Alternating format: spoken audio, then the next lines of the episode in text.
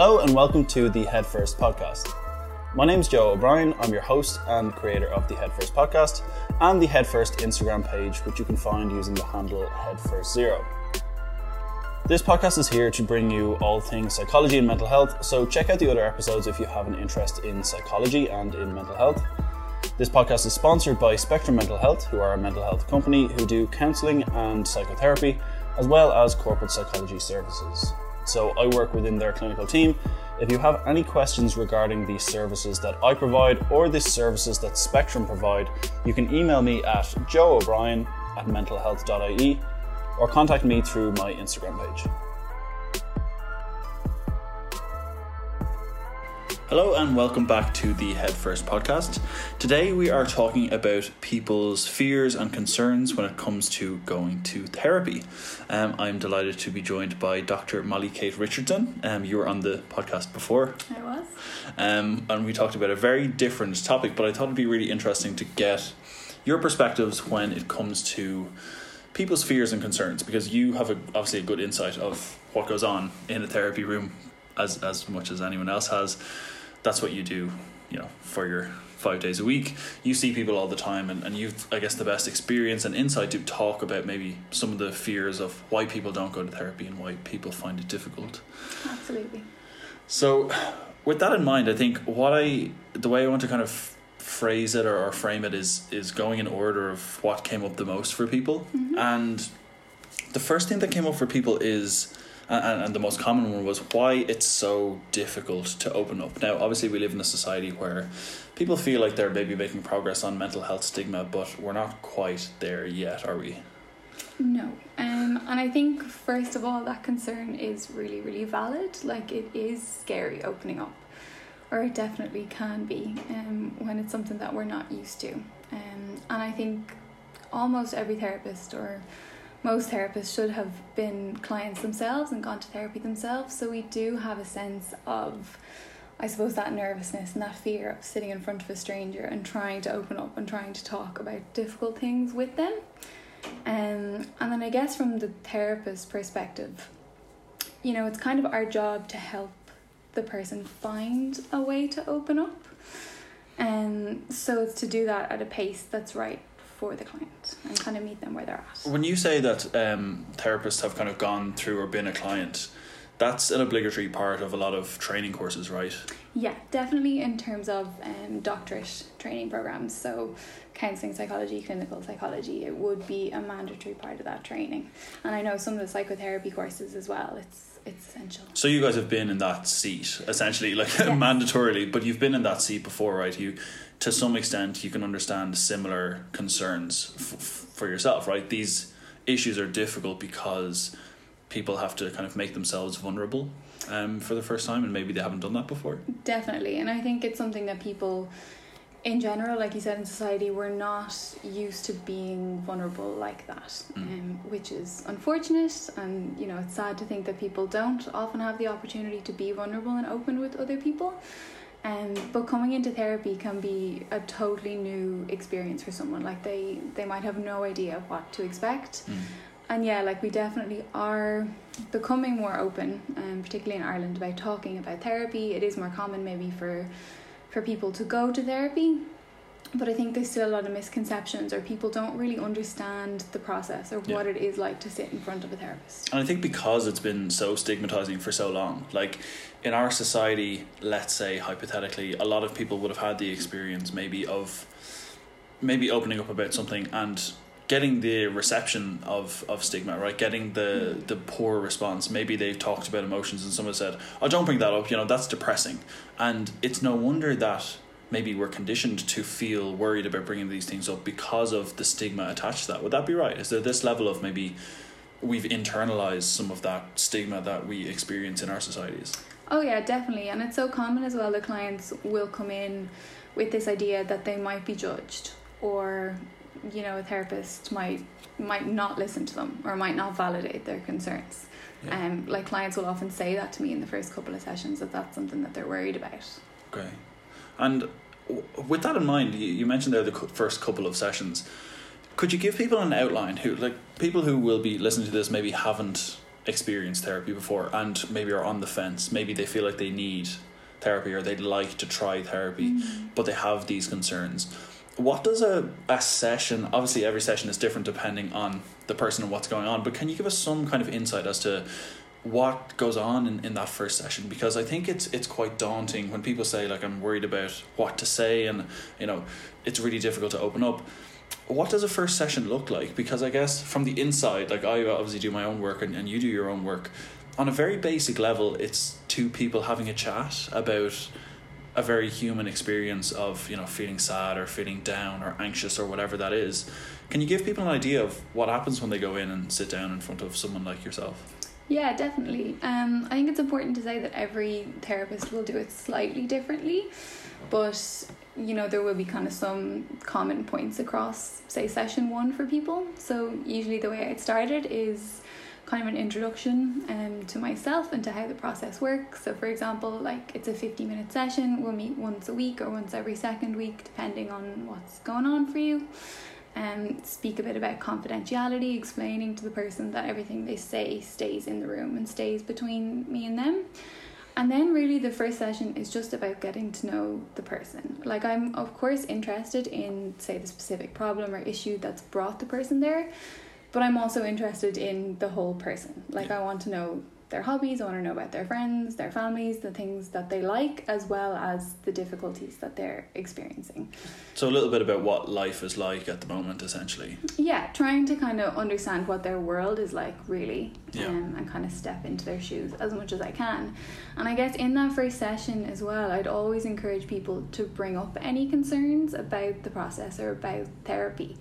Um, so, like, if you are feeling nervous about it, or if you have specific questions about how it works, to say that or ask those questions is really, really important because I suppose I'm trying to get a judge of where the person is at so that I can work with them in a way that I suppose matches where they're at, but also to helps them say open up a little bit Mm. or helps them kind of get to where they want to be or talk about what they want to talk about. And that's an interesting point you say of um, meeting them where they're at, right? I think some of the concern is maybe people feel under pressure that they have to disclose all of these kind of big things straight away. Like, let's say someone has a particularly traumatic or difficult experience that they've had trouble even thinking about themselves, never mind talking to a stranger about. You say meet them where they're at. If someone feels that level of discomfort, um, how would that be approached? I, I presume that people would would un, or would be unlikely to kind of put someone under pressure to say those things. Is it a matter of kind of taking it, like you said, where the client's at and and going through those things slowly if they're particularly big? Absolutely. Like if if there is something like that, or even if a client is just particularly nervous, we can go really, really slowly and really, really gently. Like it is not a case of diving into someone's entire life or all their past traumas in the first 50 minutes. It might take five sessions, 10 sessions to build up a connection between myself and the client, to build up that relationship. And I suppose show them that they're able to trust me Mm. um, before they might start and again just start to talk about some of the harder pieces i don't have an expectation that someone will come in in the first session and disclose something really difficult and equally if i'm working with someone for say a long time and something comes up in session 20 that they hadn't told me again there's no judgment there that is completely understandable people feel ready to speak about things or disclose things at different times Okay, and and therapists are kind of appreciative of that. They understand that. Absolutely. And I guess another point on that, like if someone maybe has a particularly difficult topic that they want to speak about, but maybe don't have the language or don't know how to speak about it, if they feel even comfortable saying that piece, that there's this thing that happened or there's this thing that I've been feeling and I don't even really know how to put it into words, but I want to try, again, that's really helpful because we can start there. Okay. And if that's where the person's And it, okay, yeah. So you're you're essentially, if people are kind of concerned or, or in that position, it's about you kind of getting on their side and on their page rather than them trying to kind of force anything. It's it's done Yeah. at their pace. Definitely. It's interesting because that kind of leads on to the the I guess one of the other really common ones that people said is that they don't know where to start or what to say. Mm. Um, in my head, I'm thinking you don't really have to. I'm thinking about my clients, like you don't really have to know exactly what to say. There is no right or wrong way to, to do this. Mm. I think, like you said, a, a good therapist will kind of acknowledge where that person is at and, and gently guide them through the process. But with people who have that concern, I don't know what to say or, or where to start. What kind of process would, you know, let's say someone is in the seat across from you and, and they feel like, or they say to you, I really don't know where to start. Where does something like that go? And, and would that be kind of comforting to hear for if, if you have concerns about therapy? Yeah, I think like if the person doesn't know where to start, first of all, to say that and to sometimes with, that I'll talk to the person about what does it feel like to be sitting here with me and not really knowing what to say or what to talk about. And then sometimes, you know, I'll ask kind of simple questions like what have you been feeling? What has been going on? Those kind of general questions just to open things up a bit and I guess help the person feel a little more comfortable and a little more settled. So, in terms of if someone did sit across from you, it would be a matter of those kind of open ended questions what's going on? What's life like at the moment? Yeah. Do you have any idea what's what's happening? That Very those kind so. of general questions to, to get things going. Yeah, absolutely. Okay. Now, people might feel more or less uncomfortable depending on who they're sitting across from. Mm-hmm. The we talk a lot about myself and yourself talk about the therapeutic relationship quite a lot and how important that is. One of the big concerns for people was I don't know firstly what type of, of therapy to go for. Maybe we'll talk about that 1st mm-hmm. and then also what type of therapist is right for me. So in terms of the right inverted commas right therapy is for someone, can you give people an insight as to maybe how to gauge that or if there is even a, a way to gauge that. Yeah, I guess this is tricky because I think there's not a lot of information out there about, say, like types of, of therapy. There's no one right type of therapy. Like all therapists will have a basic set of skills that you can kind of think of them as like the the ground level. Um, and then based on what the person is presenting with or is coming in with or struggling with, then it's about kind of figuring out where to go from there together based on where again where the client is at and what's going on for them. Like some therapists will have specific ways of working say like cbt or eft or psychodynamic but really you know the way i think about it is and the, what the research says is there's no one particular type of therapy that is better than another. Like some types might suit a certain person more than than others. But i guess if you if you go to a, a counselling psychologist anyway, um, and I suppose it can only speak specifically for us, like we are trained in several different types of therapy. Mm. So while I might have a particular affinity to one type over the other, if I know that the person sitting in front of me that that type isn't going to suit them, or you know I talk with them about it and it just sounds like that's not what they need right now, I can use another type. Okay. But so you can draw you can draw on the different things that, that you know depending on what's needed in the moment. Yeah, yeah. But again, underlying that are that basic set of skills, and then underlying that, most importantly, is the therapeutic relationship. So it really is about the person the therapist is and how you can kind of connect with them and how mm. they can connect with you. What I think about when I hear that is like if you have a physical health issue or something along those lines, you kind of go to a doctor, and the doctor will. Uh, I guess it's getting a little bit different now. The patient is maybe more involved, but the doctor will generally prescribe a thing. You know, we trust medical professionals or you know other professionals, even like physios, to kind of do the right thing. Is there an argument there for people to like go to a, a well qualified therapist and trust them to maybe use the right techniques or approach for that person or how does it work is it more collaborative than that I do think it's important when you're you're choosing someone or looking for someone to is to look at their qualifications. Um, and even that part, like I know that can be so confusing because there's counseling psychologists, clinical psychologists, health psychologists, psychotherapists. Um, I suppose in our service, it is maybe done quite well. I think in that when you ring up to book an appointment, you can, if you feel comfortable, say a little bit about what's going on for you and be matched with a therapist. You can also give a preference for, say, a male or a female therapist just on who you feel you might be more comfortable speaking to. Okay.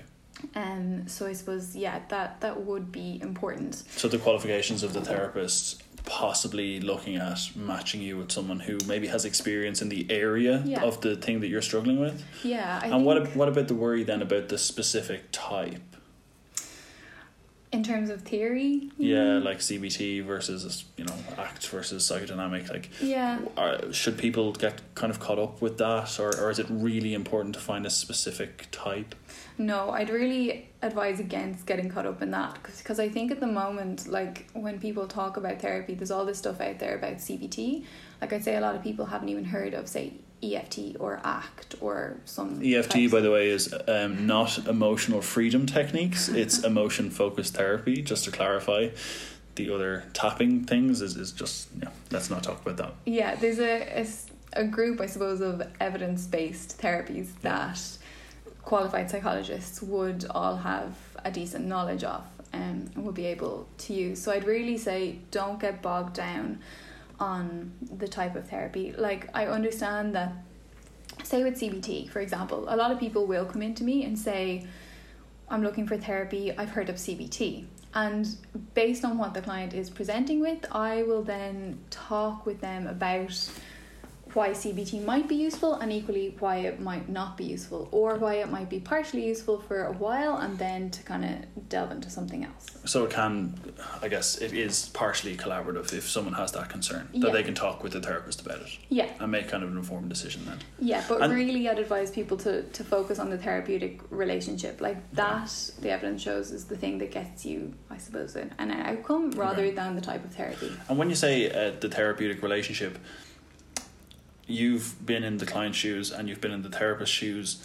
What does a good therapist give you in terms of what does it feel like when you have a good therapeutic relationship? I presume it comes down to things like trust and connection and, and feeling heard, I guess. But are there what what kind of things can you look out for if you have a good or, or not so good relationship with your therapist? Yeah, I think you really need to feel understood, or you need to feel at least like the therapist is trying to understand you, trying to step into your shoes, understand how you see the world, and and why that might be the kind of influences that have, have led you Mm. to that point.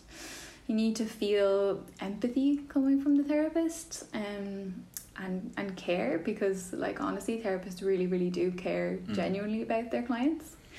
Um, What about the what pops into my head is, is I often hear people saying you have to like your therapist, and I know that's uh, I've heard people kind of challenge that. There are situations where you can have a really good therapist doing the right thing, and you mightn't necessarily like them. Can you explain a little bit about that?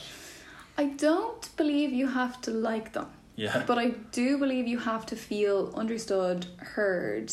I believe that you need to feel like the therapist's responses to you are genuine. Okay. Like if you feel a therapist is saying something and you're like, mm, I don't really believe that they mean that, yeah, that's maybe a flaw in the therapeutic relationship. Okay.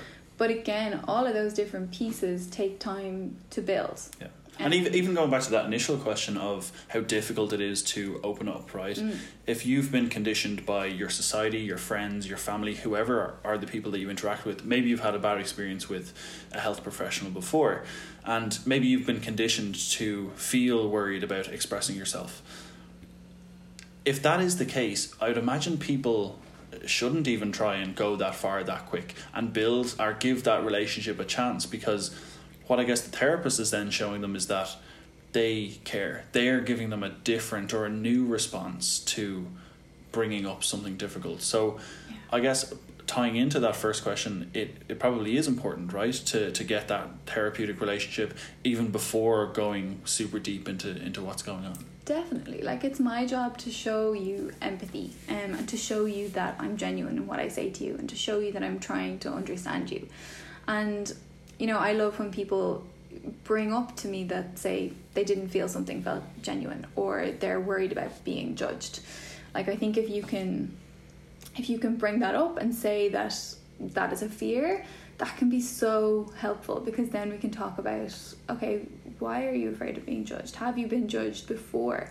What's it like to sit here and have me say that I really don't want to judge you and Yeah. I'm trying my best not to? Like that's really really good work can come kind from of that. kind of challenging the, the narrative maybe that they've seen before of you know emotions are unhelpful or they're not accepted in, Yeah. in the world Definitely. what's your opinion on kind of therapist shopping as in trying one moving on trying one moving on now i know uh, that can be appropriate when you don't have a good therapy relationship or you're Mm. not getting what you need. But there's also the argument for kind of giving it a chance, right? Like, where do you stand on, on the idea of kind of shopping around or trying and leaving? I definitely think you need to to give it a chance um, and think about it. Like I, Why is that? Why why why give it more than kind of one or two sessions? I think it depends because in general relationships take time to build. And often in the first session like by the time I've explained to the person a bit about the process about confidentiality you know 10 minutes can be taken up by me talking. And then I'll be asking lots of questions about who they are and what's going on. So often in the first session it's like getting to know them but it's also getting a lot of information. So you know the relationship is not fully formed after session 1 Yeah. Um And you can't be expected to get everything you need, maybe, or even to feel that relationship after 40 minutes of interaction, right? definitely And that's the argument for giving it a chance before kind of moving on, maybe. Yeah, and I do think as well though, like sometimes it's like any human relationship. You know, sometimes you'll sit in front of someone and think, like, no, this is just not going to work for whatever reason. Depending on where you're at, I think then it's about if you feel comfortable to say it to the therapist, like, I don't feel comfortable with you because of XYZ. And again, that could be because they remind you of someone or you've had a difficult experience with someone of that age, gender, whatever um, or they just feel like you just feel like they haven't understood you. So if you can bring that up, all of these things can be worked through, and really positive work can come from that. But I understand sometimes people aren't at that position Yeah. straight away. So you know, if you sit in front of someone and you're like, "This definitely is not going to work," um, That can be maybe, okay, kind of. Yeah, maybe Yeah. give it one more chance. But if you're like, absolutely no, Yeah.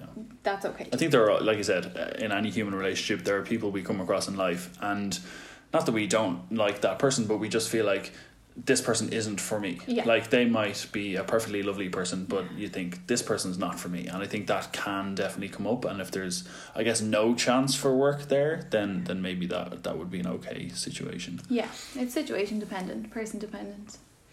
One of the other questions that comes up is about opening a can of worms. People wrote a lot in the question box about they're worried about what might come up or Mm. worried about opening a can of worms. Is that kind of common from what you've seen, or, or how would you manage someone who has that concern?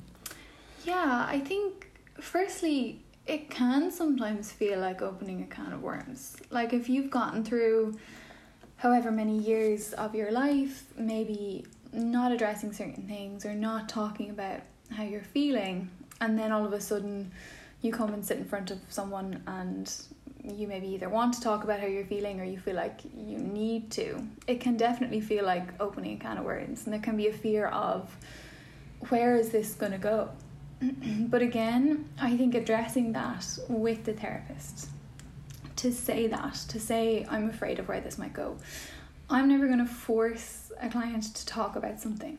Yeah. I can help them to talk about something if they want, but I'm never going to force it. Yeah, and that's that's actually what I was what I was going to ask is like you know these things obviously can feel really big mm. and can feel really difficult, but when someone's worried about you know that idea of opening a can of worms, or you know when you kind of shake a fizzy drink Yeah. and you open that and it just goes everywhere, I guess what it is about is like you said, meeting the client where they're at.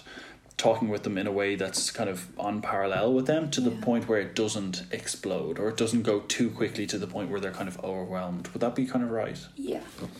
like my job definitely is not to, like I said, delve into everything and get you completely frazzled and overwhelmed in any session. Yeah. Like as a therapist who works a lot with people who've experienced trauma, a lot of my work is about trying to gauge where the person is at as we're talking about some difficult things. And if it seems like the person is getting too activated to the point of, you know, maybe getting too anxious or kind of getting panicked or something like that, I will check in, I will say that, and if we need to take a breather and talk about something else, or if we need to just take a few deep breaths for a couple of minutes, that is absolutely fine. Okay. It's about Yeah. meeting them where they're at. I think I have the same kind of experience with essentially what I do is like nutrition interventions Mhm. technically, um, although not, a lot of what we talk about is, is food sometimes, but people kind of often maybe have that concern about, you know, why are we talking about this? Do we need to go into Yeah. this type of thing? Because our past experiences can shape what our, our what is currently expressed through food. Maybe our past experiences can shape how we are with food, and getting an understanding of that can mean helping someone. But again, from my own perspective and my own experience, it is about okay, this bit might be important. Do you feel like it's important to you? Yeah. Do you want to kind of address this part, or do you feel it contributes at all? And sometimes people just don't. They think you know that's not relevant, and we can kind of leave it there. Mm. But if it, I guess, continues to come up, then we can talk about you know this thing seems to be a recurring thing. Maybe it's worth talking about now, or you know maybe you weren't ready at the time, or that kind of finding that balance, I guess, with a client, right? Yeah, that's exactly it. I think that's a really good point. Um, and also sometimes if there is a piece like that that I feel, or you know, based on say theory or something that I know, if there's a piece that I feel might be contributing to what's going on, sometimes to give the client my rationale or my understanding for why this might be related, Yeah. and then again to put it back to them. Do you want to talk about it Yeah. a little bit? and that's that was was part of my notes to to ask you was that idea of you know you don't have to go anywhere but what if there's a bit that is important and then what sprung to my mind was like what's more distressing mm. what's what's kind of the pros and cons and like weighing up if you do go down that route maybe that you're worried about is that is talking about that and kind of bringing that up in a session or in a, multiple sessions is that going to be more difficult for you than staying the way you are maybe currently and where do you stand on that like when people have those those concerns I think it really depends. Um, I do, like I said, I like to provide some sort of an explanation or my understanding of why it might be useful to talk about this piece and say, give some sort of a sense of how we might be able to talk about it in a way that feels safe for the client. But I think they need to be empowered to make the decision. Like if they decide, no, actually, I'm not going to go there and I'm going to stay the way things are because that's the decision that I'm making. That's what I feel like right now. I can tolerate better. That's fine. Like Yeah. I respect that. Okay. Um, but I, I guess I want the client to be in the position where they can make an informed decision about that. yeah You and know, part of that is informing them of i guess your knowledge your experience your ba- backed up by theory or research or whatever that is Yeah, and I think that's different. Being in that position is different to being in a position where the client feels that piece is too scary, I can't go there. okay Um, so it's about, you know, I suppose in that case, talking through the fear, talking through what we could do to kind of help you to talk about it. Yeah. Yeah. And then maybe, I guess, a similar end of the scale at, at I guess, at one point, but also the opposite end of the scale. The idea of some people's concerns being that my problems aren't big enough, Mm. right? I guess this is partially, I've, I've a big problem with this. First of all, maybe we might just hear your perspective on that first before I go on to my rant, maybe.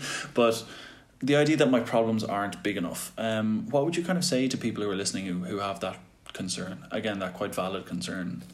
Yeah, really valid concern, but honestly, I feel so sad hearing people say that. And Okay. again, often clients will say that to me in, in the first session that, oh, I don't even know if I should be here, this isn't big enough. But if the problem is affecting you, then it's big enough, then it's worth talking about because you're worth it, you're important. And Yeah. like sometimes a client will come to me for two sessions, and sometimes a client will come to me for two years both of those clients are equally as important to me. They're equally as valid, and Yeah. their problems or issues are equally as valid. Yeah, I, I think a really good example that I, I heard recently when people say, you know, oh my problems aren't as bad as other people, so I don't I don't want to go to therapy. I don't want to waste the therapist's time. That was another one that came up. Um, someone actually mentioned to me recently a really good example that if you have a broken ankle, but someone else has a broken ankle and a broken leg, it doesn't stop your ankle from being sore, right? Mm-hmm. Your ankle is still broken. So just because others may be impacted more or had a, has a significantly greater maybe effect on someone's life, it doesn't mean that your difficulties should be ignored. And it's really interesting because there's probably a, a big group of people who are high functioning people, mm-hmm. right? They're holding down a, a life, a job, a relationship, whatever else. Their feeling of kind of internal distress might be just as great as someone who's like really like has a significant impact on their life, right? Oh, definitely. I think like we cope with distress in different ways.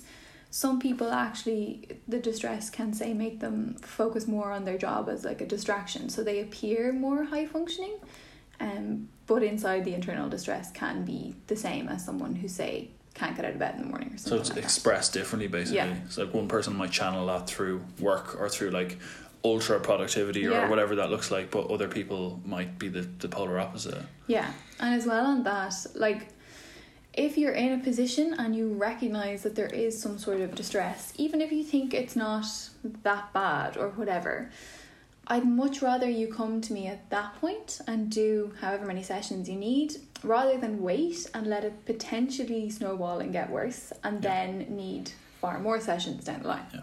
Uh, even just to go in for one session and see this is what's going on for me. I'm not sure if it needs addressing, and uh, I guess rarely, but maybe someone might turn around and say, you know, okay, maybe today was enough, or today and Yeah. another session was enough to kind of give that person the reassurance. But at least then, if it is maybe a little bit more distressing for them, that they're in the right place. It's like going to the doctor for a checkup, right? It's mm. like maybe you know I have back pain.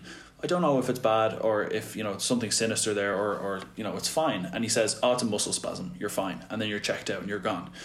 Or you're they might say you need surgery on that or you need treatment on that and then it can be ongoing. And I think something similar can happen in a mental health space, right? You could go in and think I have these concerns. Is it something that needs addressing? And and kind of get that guidance, right? Definitely, and I have had clients come and say things like that in the first session, like, "Oh, I'm not really sure, but this has kind of been coming up." And I suppose then what I'll do is say, right, these are the pieces that I see that we could work on, um, and here's how we could kind of go about that process and, and talk about it. And it's like, do you want to give it a try or or not? And again, it's always in the client's control as to whether they want to go for it or not, or whether they want to do a few sessions and then stop or or whatever. I think one of the reasons that our our you know my problems aren't big enough is so valid is there's a part of it that's reinforced by the system by the public health system specifically but kind of accessing services I think is is a big one. The idea that you can't get support um, or you can't maybe get a referral or you can't get access to a certain mental health professional because you don't meet the criteria. So there's a part of our system right that that literally gives people the idea that if their problems aren't big enough you don't need the help what do you kind of think about that Yeah, like the system is flawed in many ways. Um, that would be a whole other podcast. Like, there's a lot of barriers to accessing services. Mm. Um, so, like for adults, there's counseling and primary care, primary care psychology, and then there's adult mental health. And I suppose the way things are split is eh, usually, say, people who are referred to adult mental health will be seen as like more severe, quote unquote. okay Um, but it, again, it's yeah, it's dependent on what criteria or, or Yeah. diagnosis you meet. And again, like someone who might have their life turned upside down by a mental health issue would maybe be seen as more severe. The person with all the exact Yeah. same internal distress who's high functioning might not get access to the services just because they're expressed in different ways, kind of thing, right? Yeah, and it particularly happens with the child and adolescent services. Um, I've from what I don't work in those services, but from what I've heard, it happens maybe more frequently there. And then we also have the early intervention and disability services. So sometimes things can get a bit muddled in terms of diagnoses and people being referred from Yeah. one service to another, and you know getting you might meet the criteria for one and not the other, and you have to go through all the process and that kind of Yeah. thing. So lots of barriers in that system and Yeah. lots of flaws. people can be kind of thrown around from one service to another sometimes. That's not to say like there's not really good psychologists working in those services, and sometimes people who can access them get great support. Mhm. One of one of the things that com- comes up as well, um, or that came up in, in my question box, was the idea that they'll think I'm crazy. The therapist will kind of think I'm crazy, or there's you know this is really severe. Um, now I have my own kind of thoughts on this because I think my first session with most of my clients often they when I talk about like monitoring their food or talking about you know they're like oh it's really bad you've probably never seen anyone like me before and the kind of opposite is, is true I think it's it's quite understandable and I think because maybe we understand the behavior or maybe we understand the the concept of of mental health and how it's expressed for us or, or for me anyway it's it's definitely quite people's struggles are often quite understandable, but maybe they don't have the understanding of them, right? We don't really learn about psychology, we don't learn about mental health. When someone comes to me and they, you know, show me their food diary, they, t- they talk about their, their food behavior, they might think that that's completely out of the norm, but to me, it's a very understandable, very kind of rational response to distress sometimes. And if someone feels a lot of distress, that's the way they'll um, express it. So they come to me and they think, I must be crazy or I must be totally like the worst that you've ever seen. But in fact, to me, it feels very valid, very understandable. Is that something that you've experienced? That people come in and, and think that you're going to kind of judge them and feel like they're crazy, as, as the quote is? Definitely. I think sometimes when people have that idea that the therapist will think they're crazy, like you said, it's actually because they're judging themselves so harshly and they think that what's going on for them is so outside of the norm.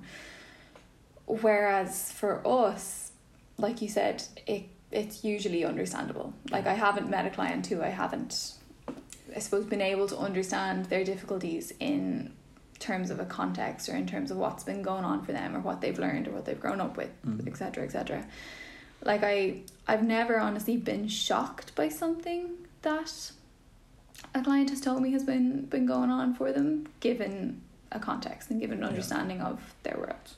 Yeah, and, and it might feel, I guess, on that extreme level for somebody, um, and it might feel like the worst thing in the world or that you're totally off the wall. Mm. But at the same time, in working with, I guess, a therapist, you can actually gain an understanding. You can actually get to the point. I've now I've experienced with some of my clients that the process is about firstly kind of helping them understand, helping them get a gauge of why this is going on or why you feel this way. And again, that's very understandable and valid given the context. So I think that idea that they'll think I'm I'm crazy, um, although it, it is very understandable because people don't have that insight maybe into their own issues or why they feel the way they feel or how they behave. That the process of, of therapy maybe will challenge that idea of feeling crazy, right? Definitely. And I think you can work with a client to get to that insight. Um, you know, just in terms of what, what I might say or what I might explain or, you know, how they might kind of come to that realization themselves.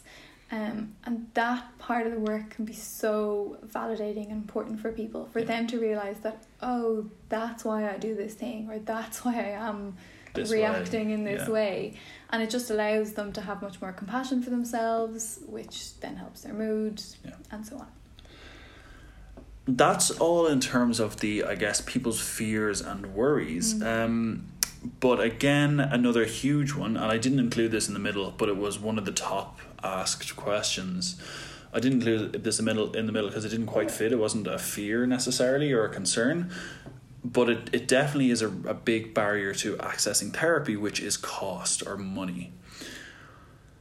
Firstly, what can people actually do, or is there things people can do if they genuinely can't afford therapy, if they can't afford private therapy? What are the alternatives there? Yeah, look, first of all, it is really expensive. And I say that as a therapist and a client, and it's definitely a privilege to be able to pay for it. Um, I wish it was more readily available and free for everyone, but unfortunately it's not. So I guess there are a couple of other avenues people can go down. Like a lot of places, a lot of centres will do low cost counselling.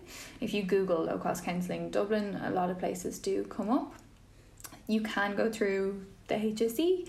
For adults, there is counselling in primary care, CIPC. If you are a medical card holder, you can get free sessions there. Um, if you are a college student, I'm pretty sure all of the col- colleges now at this stage, um, most of them anyway, do have access to counselling services. Mm. Um, that can be really really beneficial because often there's like really good people working in those services or sometimes the college referrals would be sent out to therapists in say an organization like okay. spectrum for example. Um and it's free and usually like if you're doing a three or four year degree say you get eight free sessions you'll get another eight the following year and the following year. So that can be a really really good way for people to access it that they wouldn't usually be able to a lot of places as well will do student rates um, if you are paying for it, if you ask, um, or unemployment rates and things like that. There are also like some places that might do sliding scales if Yeah. you ask again, like Yeah. maybe not um, readily advertised or that kind of thing. But if there Yeah. is a service that you want to access, it might be worth kind of talking about a sliding scale or, or what options are available within the service. Yeah, it's always worth asking. Um, and I guess there are the free services like, say, Jigsaw, Pieta House, and Yeah. uh, things like that. Okay. But it is really, really expensive.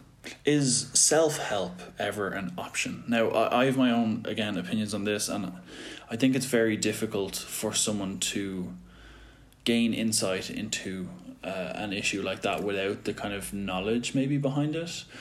Is self help ever like a, a repl- uh, Okay, I'm not going to say it's a replacement because it's, it's just not a replacement. But is there things that people can do for themselves to kind of keep themselves going in the absence of therapy?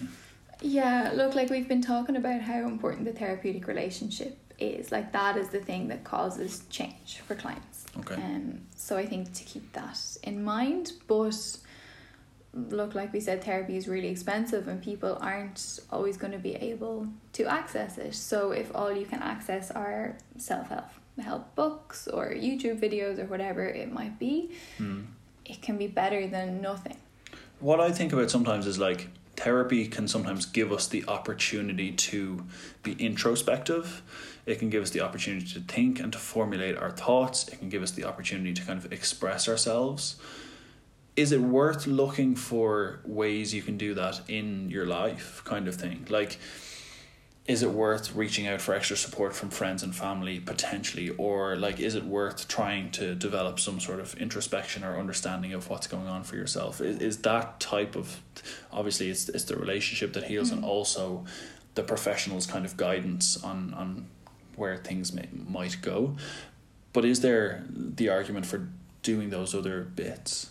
Yeah, definitely. Um, I think again it depends where the person is at. Like if their mental health is is at a point where they're not able to engage with those kind of self help things, or they're not able to go and talk to a family member or a friend, like that's a a different story then. yeah that's quite Um, common as well right Yeah, but if the person is like highly functioning, is you know relatively kind of managing, then yeah, if you have someone in your life who can listen and offer non-judgmental support and and empathy, that's great. If they're able to Yeah, if you if you have someone who can give you the Yeah. appropriate support, but again, that's that's difficult in today's society because most people are like are aren't emotionally literate or even empathetic or or even would have an understanding of that. I think there's a lot of cases that that I've worked with already that you know people give me examples of when they've had an inappropriate response or when they've told someone about their struggles and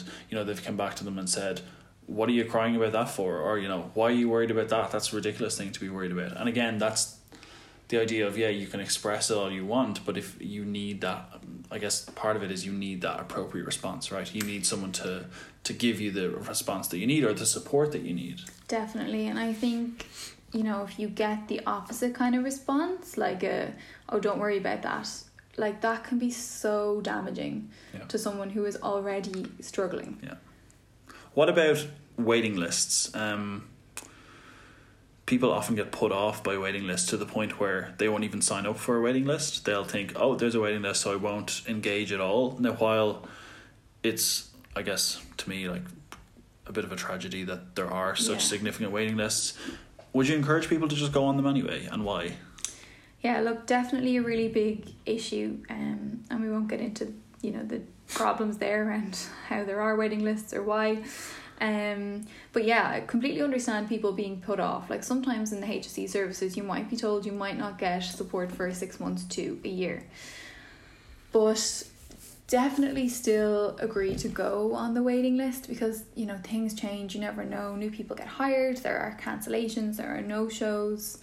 Um, and also like if you put your name on the waiting list and then okay you get a call in six months time and you have already engaged with other support or you feel you don't need it anymore you can just say that Yeah.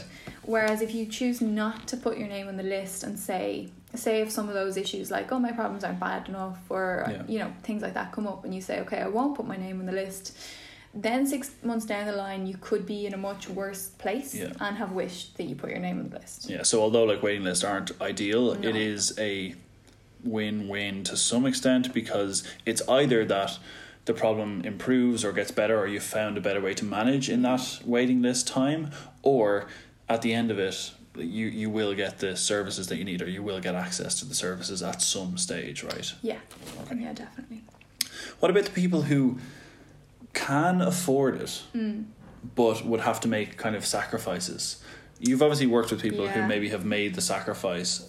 Do you think for some people it's it's worth it, or is it worth considering making those sacrifices? Again, a really, really tough one, and it's very much on a case by case basis. And I will talk with clients about that sometimes, depending on what's going on for them. Say if it's a a long term kind of difficult issue that it's going to need long term therapy.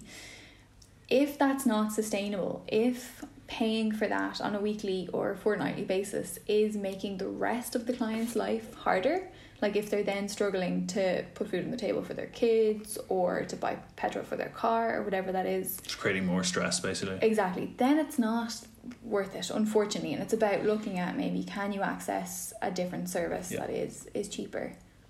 So there is a kind of line there as as to like what's beneficial or not, and then I guess there is the other aspect of if you can make it and it doesn't have a significant impact, it might be worth it, even though it's expensive.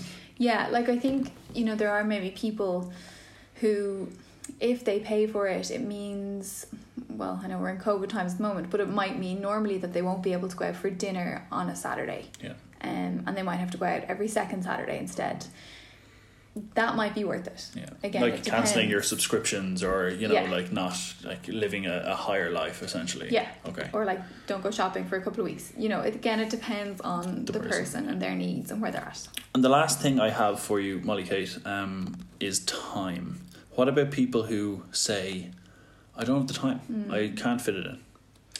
Again, understandable. Um, depending on the person, like we all, I suppose now are encouraged maybe to live these kind of busy lives, and you know, say if if you're a parent or if you're in a particularly busy job or something like that, sometimes people really don't have Mm. much time. Um, but again, I suppose like the money thing, it's about weighing it up.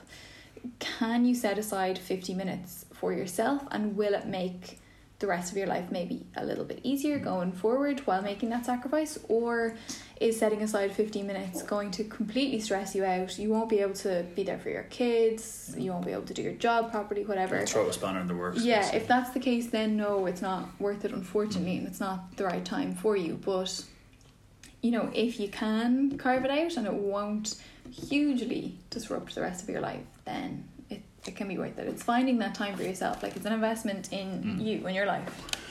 What I often say to clients about this is like they'll ask they'll say you know oh I, I didn't do the you know maybe they had a self-care activity planned for themselves or maybe they had something that they wanted to do like working on their mental health or whatever it is I didn't do that because I had other things to do and I often pose the question to them okay what's more important like for an, an example um, oh I didn't go for my walk you know maybe someone's for someone walking is like stress reliever Yeah. or manages their mental health.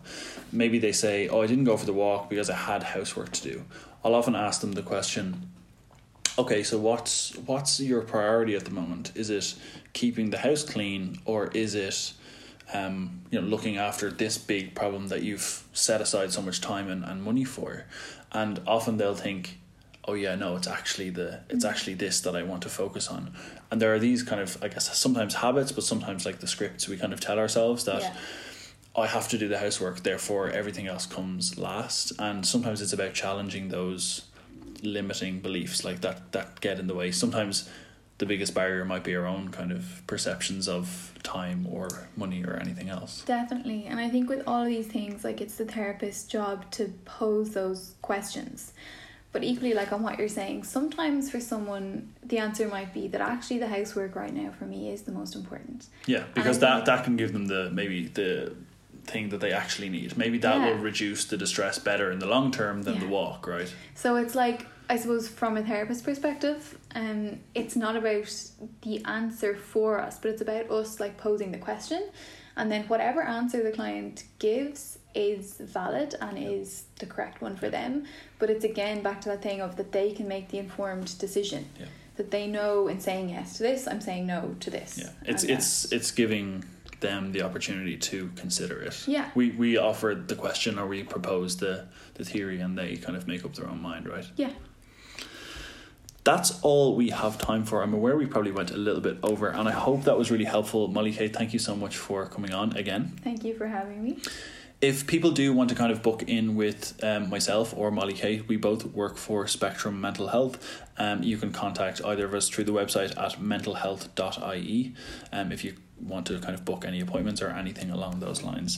Thank you all for listening. I really appreciate that. Thank you all so much for your interactions as well. That was really helpful to kind of gauge what people's fears are. And yeah, like I said, I, I really hope that this was helpful.